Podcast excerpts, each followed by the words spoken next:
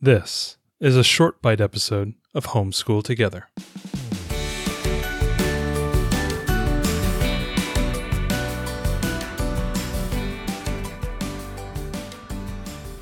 Hello and welcome back to Homeschool Together. Thanks so much for joining us. We are doing a short bite edition and we are going back on brand. We are back in the game schooling. We, We have not we have not reviewed a game in a while and I don't know why. We've had other things come up where I was like, "Oh yeah, let's do the short bite on this. Let's do a short bite on this." Today we're going to be covering a game. Now, listen, in the pantheon of games, we have very important games. A lot of important, you know, styles of games, rule play. We when you play a lot of board games and a lot of games, you, you end up finding rule sets that you enjoy, styles of of playability, Mechanics. of mechanics that you really enjoy. There is a separate pedestal of games that my father will actually play with us. And this is one of the games, is Skyjo. And this is funny because your dad's a doctor. So it's not like he's not intelligent, but he will not play a thinky so, game. so you know that there's there's the two memes, and and I'll, I'll set them.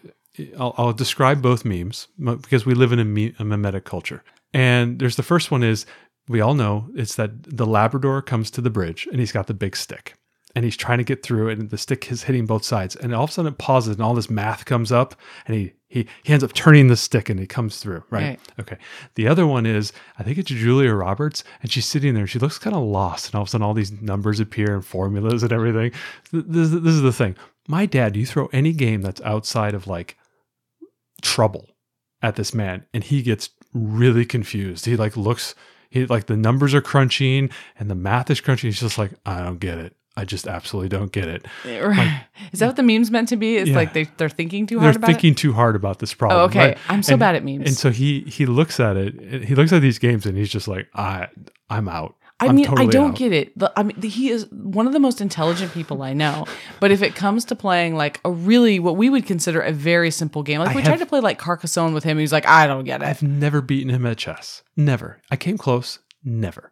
Never. Yeah. He still I still have twenty dollars sitting there. It's like dusty and old and like a frame. It's like break in case of danger. And the only way I can break it is I have to beat him in chess. I've never beaten him in chess.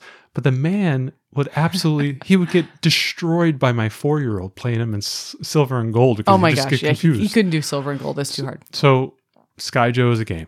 Right. So, th- With so sneaky math, because he doesn't realize that he's doing math, and so he'll play it. we have set the we've set the, the the baseline. So if you have a family member, uh, a grandmother, an uncle, father, a mother, a husband, another child that just does not like playing games, like Carcassonne, too complicated, Catan, uh, quantum mechanics. But you want some sneaky addition and subtraction to get into this game. Sky Sky Joe Joe. is a good one. So it's made by um, Magilano, and this is for two to eight players.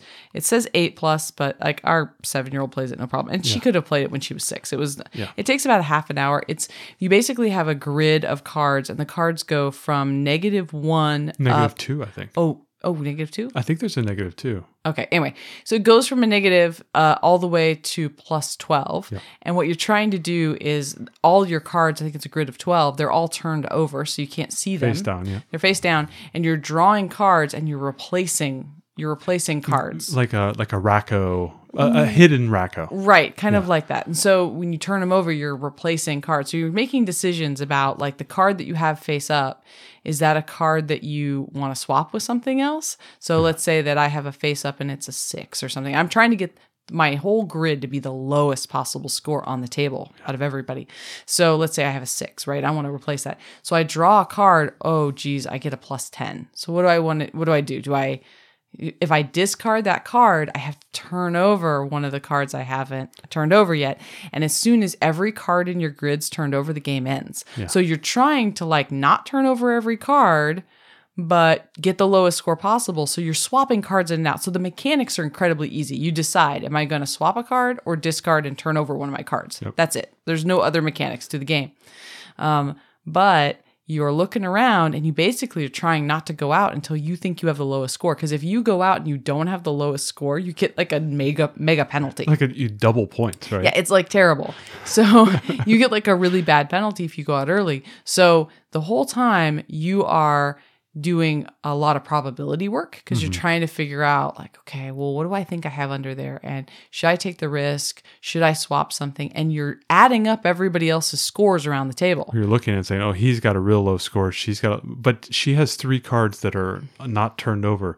Those could be tens and twelves. I don't know. Right. I don't know. And but okay, but my score is this. So you're doing a bunch of adding, and sometimes you're like, okay, if I put that one, then you subtract that. And Yeah. there is also a rule that if you can get three in a column that are all the same number, even if they're high, they could all be twelves. If they're all the same, you get to take the whole column and discard it. So sometimes you're Your, like, your, your grid shrinks. yeah. So sometimes you're going like, maybe I do want the higher card. It's what Especially at the beginning, like you flip over that Yes. ten, and then there's a ten available. You're like, "Ooh, I'm going to gamble. I'm going to take the. I'm to take the ten. I'm going to replace this hidden card." And you flip it over, and of course it's a negative two, and you just had to discard that and so give it to the next person next person. takes it. But you're like, "Oh man, if another ten comes, I get to remove this entire column." Right? Mm-hmm. And it- sometimes it burns you. it does. It sometimes it does. And you see people at the end racing to take anything to get rid of these trick cards. it's what I really like about this is it's a really good sneaky math. So Yeah. it's it's great for for your learner to have to. You know, sometimes there's easy math where just you know adding one number at a time, but this is you're constantly calculating in your head. You're constantly calculating everybody else's scores around you, trying to make your decisions. Um, and the mechanics are so simple you can play it with grandma. Like everyone can play this. It's not difficult. Um, it's a really low barrier to entry game, and you can get it for like ten bucks 10 or or something. less, yeah, it's crazy. very cheap.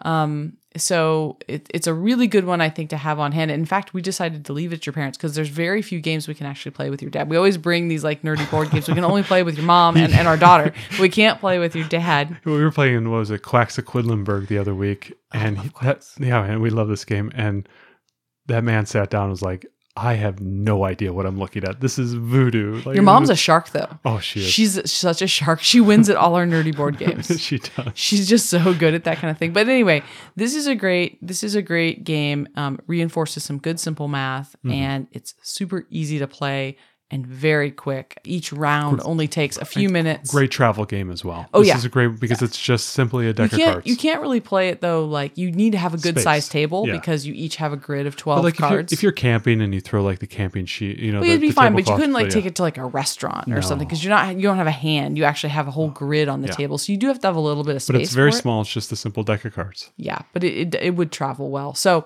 anyway, this is a great game for some sneaky math and play with grandma or grandpa in our case. so, this is Skyjo. Thanks so much for joining us today and making us a part of your homeschool journey. Please engage with us on social media. Join our Homeschool Together podcast group on Facebook and find us at Homeschool Together Podcast on Instagram. We'd love to hear your feedback, questions, and recommendations. Until next time. Happy homeschooling!